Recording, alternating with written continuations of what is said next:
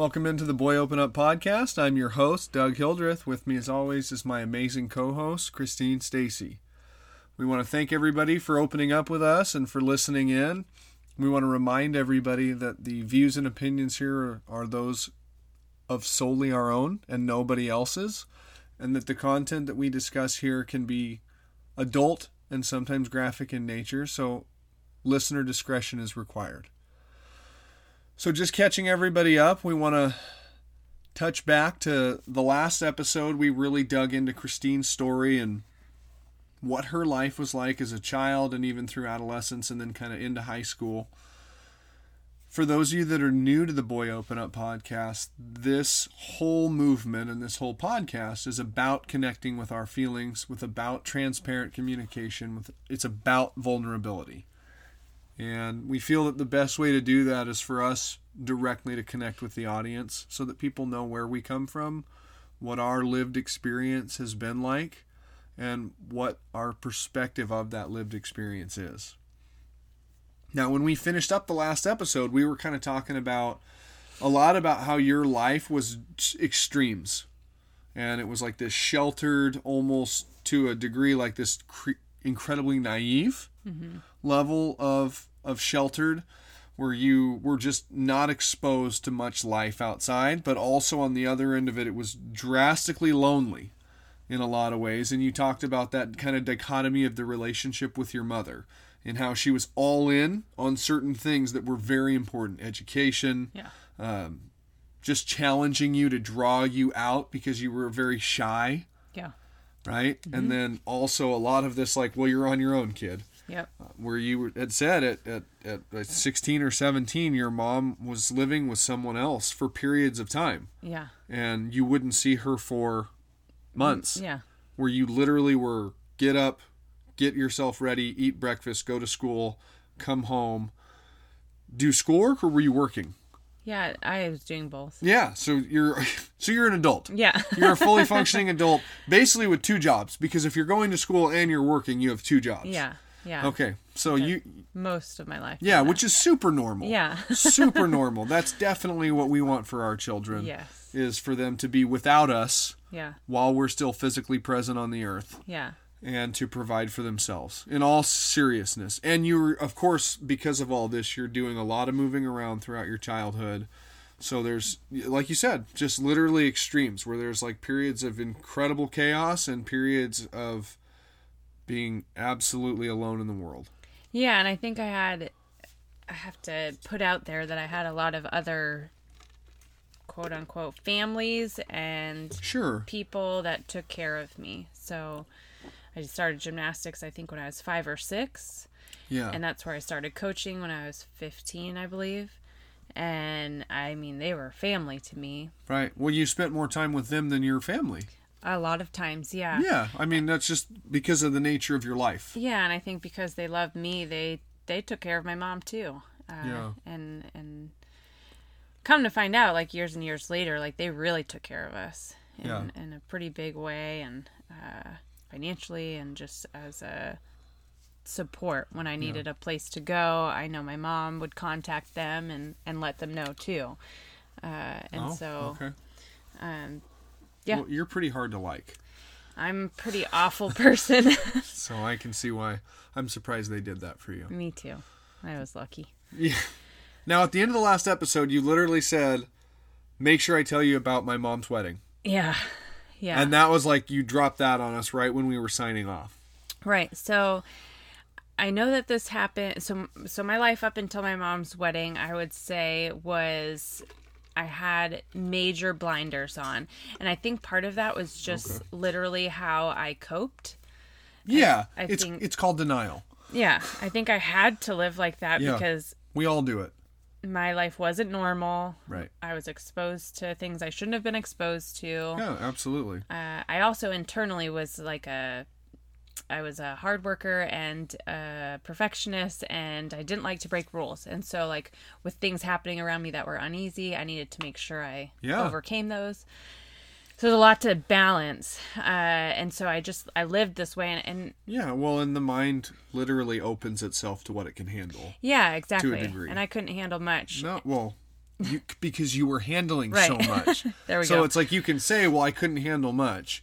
And I think it's really important. I'm going to jump in on this part of your story because so many people will listen to this. And I would imagine there's a lot of people that can relate to what you felt and what you experienced in your childhood who say the same thing or think like, well, I just can't handle a lot. Yeah. And that is such bullshit. Yeah. Like, you need to give yourself some credit because what you were handling was the responsibility of a parent and a child at the same time, which is incredible responsibility in your 30s. Yeah. Like, that's an incredible thing to take on in your 30s. When you talk about taking that on in the midst of adolescence, that is so much emotional gravity. Right. So, yes, you absolutely would walk through life with a lot of blinders on because of what you were dealing with on a daily basis. Yeah. And we all do that. I mean, I don't want to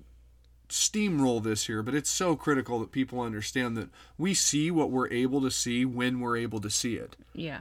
And that happens. Everyone's on their own journey. Yeah. And that is by design, though. Like, our brains are designed to preserve ourselves and let us survive. Mm-hmm. Like, that is what we are as an organism, is a survival-based organism. Mm-hmm. So even on an emotional and psychological level, we will go into survival mode.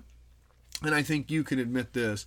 You even do this still, right? Like, we both do, where we fully go into survival mode. And that's where I have to, like, I have to physically draw you back out. Yeah. Because you know how to operate on your own. Yeah. The problem is you're not alone here. Yeah. So, but go ahead. Like, I want to hear about mom's wedding, and let's launch forward into what it was like for you post high school and all that. So, like, just kind of a real quick snapshot again of kind of what's going on here is, like, a year or two later, I told my story to a very close group of friends in a setting where it was like a Bible study kind of thing. And they were like my closest friends. And they all came up to me afterwards and was like, we had no idea. Right. And so, but again, I'm going into my mom's wedding. Like, I just have no idea. There was little things, I think at this point I was old enough that I might have had a few gut feelings that, oh, maybe this isn't normal or whatever. Or, you know, like, my young life leaders had expressed some concern or something like that. But I also, I'm like, nope, I'm good. I got like, this. I don't see what the problem is. Exactly. Not a problem here. Yeah. So my mom gets married. I can't remember if I was driving. I don't remember if I was driving or not. I was around 15 or 16. Okay. And the guy had been living with us for a little while. I didn't talk to him. So he lived with us. I literally, like, would come in, kind of like maybe put a hand up, and then I'd go in my room. I did not like him. Never had a good feeling about him.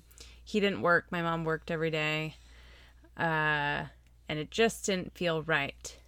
And the wedding was at this hotel and bar that was right off the highway. You could see it from the highway. It had a big parking lot. And relatives were there, I believe. Some of them were there, and some I don't believe were there. I don't totally remember this, but I had a few friends with me, and we got our own hotel room. That was kind of a big deal. Oh wow! Yes, especially at 15, 16, it's party time. Yeah, well, our kind of party, you know, the like gummy bears and late night cartoons. Yeah, that's exactly what I was thinking when I was 15 or 16. Now. You get me alone in a room for the night, and it is going to be gummy bears and cartoons. Yeah. There might have even been some, like, root beer floats. Woo! Watch out, girls! So, anyways. All that carbonation? One of my friends, her older sister, was kind of in charge of us. And we all did Young Life together. Like, we were just crazy wild kids. Oh, you were just a wild bunch of kids. And so we're hanging out in the hotel room, and I hear, like, yelling. And I heard my mom, and so I run up to the parking lot. So we kind of run up this hill, and it's just a big, just giant open parking lot. And my mom is getting into a car, and people are yelling, like, no, like trying to get her keys from her.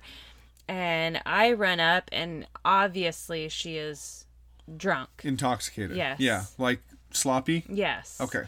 Yes. But she is, like, you know, saying how much she is hurt by the family, and something had happened in this bar, and she's like, I just have to go. And I'm literally like getting into the car as the car's moving, and she's in the driver's seat, and I'm getting in trying to pull the keys out, and I just couldn't do it because they're not going to come out, but I'm not thinking, and I'm just crying, just like, you can't drive. Like, that's all I'm concerned about is, like, you can't drive away. Yeah, you're the parent in this situation. Yeah, and I didn't win. She got the door closed and drove away, and so then I went back to my hotel room with my friends, and that was kind of when the blinders started coming off. Sure.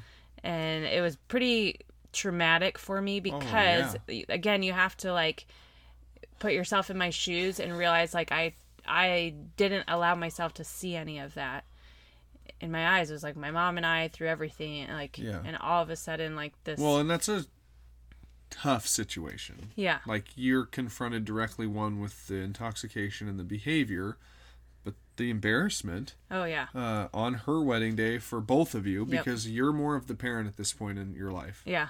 So you're embarrassed just as much. Like there's probably, I mean, tell us, like, what are you feeling while this is happening? I mean, genuinely, like one, I would just, fear, shame, guilt, like what's going on? What are the emotions? So I'll kind of wrap up there and go to another story that will explain it as well. But I was very confused. I was very mad, but I was scared to death. Yeah. And the thing is, like, I didn't see her again. She got on a plane that night or the next morning to go to Mexico with this dude. And I just, I think I refused to talk to her. I think I just stayed with my friends for however long. And I don't really remember. I just was very, very angry. And hurt. Yeah, and I didn't like this guy to begin with, and so it just was all confusing to me, like why she would get in a car, and like why she was defending him, and I just was confused and a kid.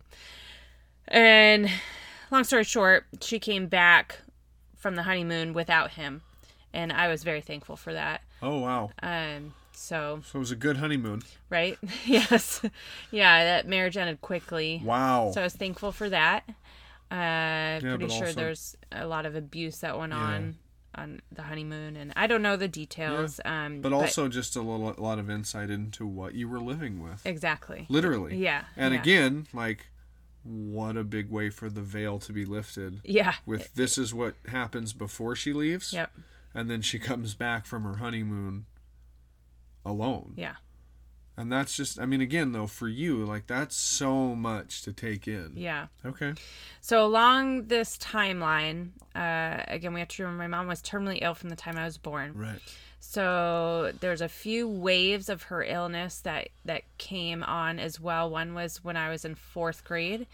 Around fourth grade, she got so sick. Doctors said later when they looked at kind of her liver and how she should have died back in that fourth grade. Yeah.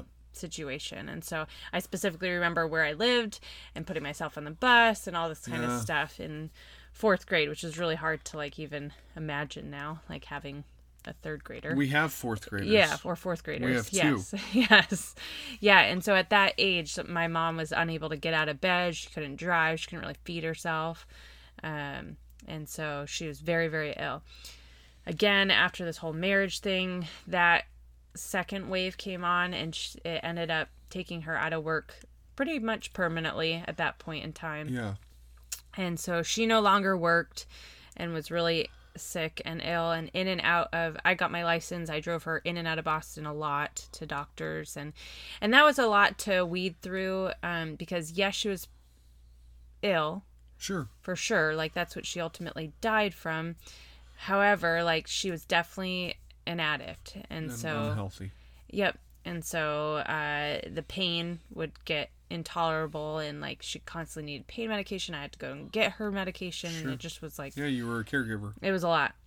So then fast forward, the veil has been lifted. I go to college. I decide to go away to college, which was an incredibly hard decision to go 7 hours away.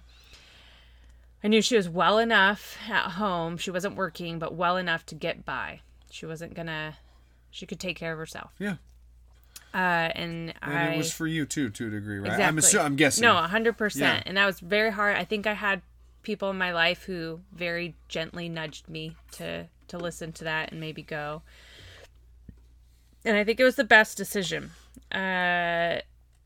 In my sophomore year, I believe, or summer before my sophomore year, I came home and I was doing a yard sale at our house. And we lived in, like, basically kind of like the little project area, you know, like the center had a courtyard. And so all these people came to our yard sale. And I'm there, and actually my relative who lives out in Oregon now, he happened to be visiting the East Coast this time. And he was visiting his mom, who was basically like my grandma. Yeah. So they're not at our house right now, but they're a town away. And I'm doing the yard sale. And my mom comes out as I'm talking to someone, and just, I couldn't even tell you what she was saying. And it was just nonsense. And she's just going on and on to this person, making us both very uncomfortable. And then someone else comes up to the yard sale and she does the same thing. Like, not making sense. No. Okay, so like incoherent babble. Yes. Okay, which is horrifying. It really is. Yep, yes. That's really scary, especially when you're like, oh, my mom's terminally ill. Yep. And then she turns around and is like, I'm not feeling well, and kind of like just starts like not falling down totally, but like barely. Yeah, like barely lucid. Yep. Like in and out. Exactly. Wow. We had a couple stairs up to our house, and so she kind of stumbles in the door, and I'm trying to like not scare these people. Yeah, absolutely. And then I get her inside. My mom also is a diabetic. Oh, okay. Familiar with diabetes. Yeah, let's just add to the list. Yep. So she's having a I was just going to say it sounds like a really low blood sugar. Right. And I didn't know a lot about diabetes or anything, but I'm like, that must be what's happening for sure. And so I'm like, we need to get you your insulin as fast as possible. That I didn't know. And so I get her up the stairs and hand her like kit. Yep. Or whatever. Yeah. And so she like is kind of trying to do it, and I am not a needles person, and so I was not gonna touch it. Give her a shot. Yeah, but I'm like trying to help her and tell her to do it, and she eventually just passes out on her bed. Yep. And at this point in time, actually she hasn't like fully passed out. I tell her, if you don't figure out what's going on right now and you can't communicate with me, I am calling 911. Yeah. Like, I can't watch you die. Yep. And she is, in her craziness, getting more and more mad at me. Yep. And so in the, like, half in and out, she is yelling at me. Yep. And so I finally convince her that I won't call 911 because she wasn't able to do the needle. Yeah. She's not really coming back. She's in and out of consciousness. Yep. And I said, you have to let me bring you to the hospital. She's basically severely drunk. At this point. Yeah, for those of you that don't know what diabetes looks like, or low blood sugar, because I'm pretty sure what you're describing is a severely low blood sugar situation. We'll find out. Yeah. But it is literally like somebody that is intoxicated beyond belief. Yeah. Yeah. So she finally agrees. And so we lived half a mile from the hospital. So it's a short drive. Yep. But you still had to get her to the car and in it. Yep. I got her in the car. I left everything out. Yep. Our yard sale is now a free sale. Yeah. And we drove up the hill to the ER. Yeah. And I get her inside, and she is just a babbling mess. I'm so embarrassed. And they get her in a room, and the doctor immediately comes out to me and says, what did your mom take? And I said, I don't know what you're talking about. And he said, she must have taken something. And he could tell I'm a kid. Yep. And he's being very careful with his words. Yes. And he's like, your mom took something. There's something inside of her. We need to figure out what it is. Right. And I'm like, well, she has a lot of medications. She has, you know, diabetes, hepatitis, blah, blah, blah. And he's like, well, we need to know what she took. And so I lived right down the hill. So I said I'd run back and collect everything. I literally bought a basket. Of her pills. Of everything I could find in the house, and brought it back up. And I didn't know what half of them meant. Sure. To this day, I don't know exactly what happened. Yeah. They wouldn't tell me. I was probably like 20 at the time, 19 maybe. And I called my relative who happened to be visiting, and they came to the hospital, and when my mom started coming back to, she got really mad at me and just started telling me how horrible of a daughter I am. Because you called family. Yep. Yeah. And I brought her to the hospital and all this stuff. Right. Blah, blah, blah. And at this point, like, you know, again, the veil's been lifted. I'm trying to piece together what's going on in my life, who she is, what she's doing, because I am starting to figure out there's lots of lies going on. Sure. And I lost it. And I was like, I am done. And I left her at the hospital. And I got in my car. This was like one of the first like major decisions I made in my life. And I will get emotional talking about that. But I got in my car, and I had a boyfriend at the time who lived an hour and a half away. Yeah. And I went and I stayed at his house, and she called multiple times before I took any calls. Yeah. And eventually was very apologetic about the whole situation, and understood that, like, if she was in my shoes, being the daughter to your mom, and you're seeing your mom practically dying in front of you, it felt like that you would do the same thing. But to be told that you're a horrible person and how selfish of you. Yes. What an uncouth... Yes. Act you took by taking her to the hospital and then calling in family to be there to support her. Yeah. Yeah, you're an awful person. Right. So after that event, I would say our relationship was a lot rockier, very tense, and I started going to counseling, starting to piece together what an addict is, what codependency is. Well, I mean, what kind of feelings are you feeling, you know, in that moment? Let's unpack that, because I'm sure a lot of people have had, maybe not that situation, but moments where they feel those kind of feelings, where you're literally going out of your way to save someone's life. Yeah. And then they project their own feelings onto you by telling you what a horrible job you've done. Yeah. And make you feel less than for the mistakes that they made. Yeah. What does that do for you? I think I just lived in anger for a couple years. Yeah. I was very confused. I was very loyal to my mom. And that word, I still to this day do not like people saying the word loyal. And I don't even like saying it, because to me it's a negative word. Right. When it's not. Right. But my mom would always use it to manipulate. Sure. And she would always say, like, you're my daughter. You're the only one who's loyal to me. Yeah. And then she would, you know, affirm it. Like, man, you're just so loyal.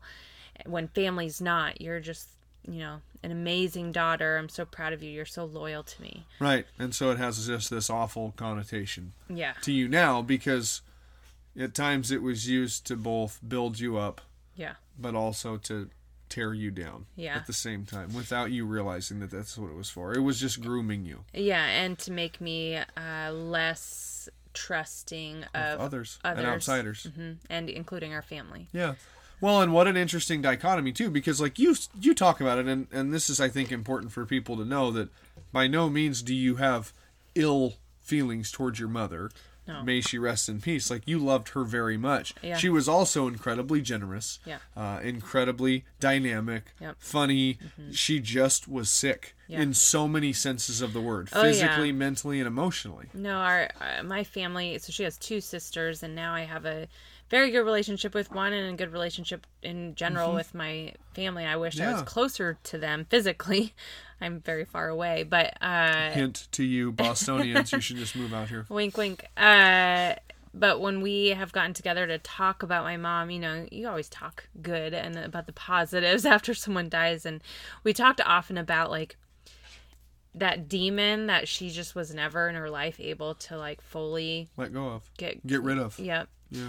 And the secrets she held on to, she was never able to fully open up. Mm. If those things were something she was able to do, like, she would have ruled the world. She would have been the president. She just was that dynamic. Limitless potential. Oh, yeah. She just was very inspirational. Well, and you always speak with her, and I mean of her, with, like, a reverence to a degree, where you're like, man, she just was this, like, larger than life. Like, you couldn't believe it. Walks in the room and she owns the room kind of person. And then at the same time, though, literally couldn't get out of her own way. Yep.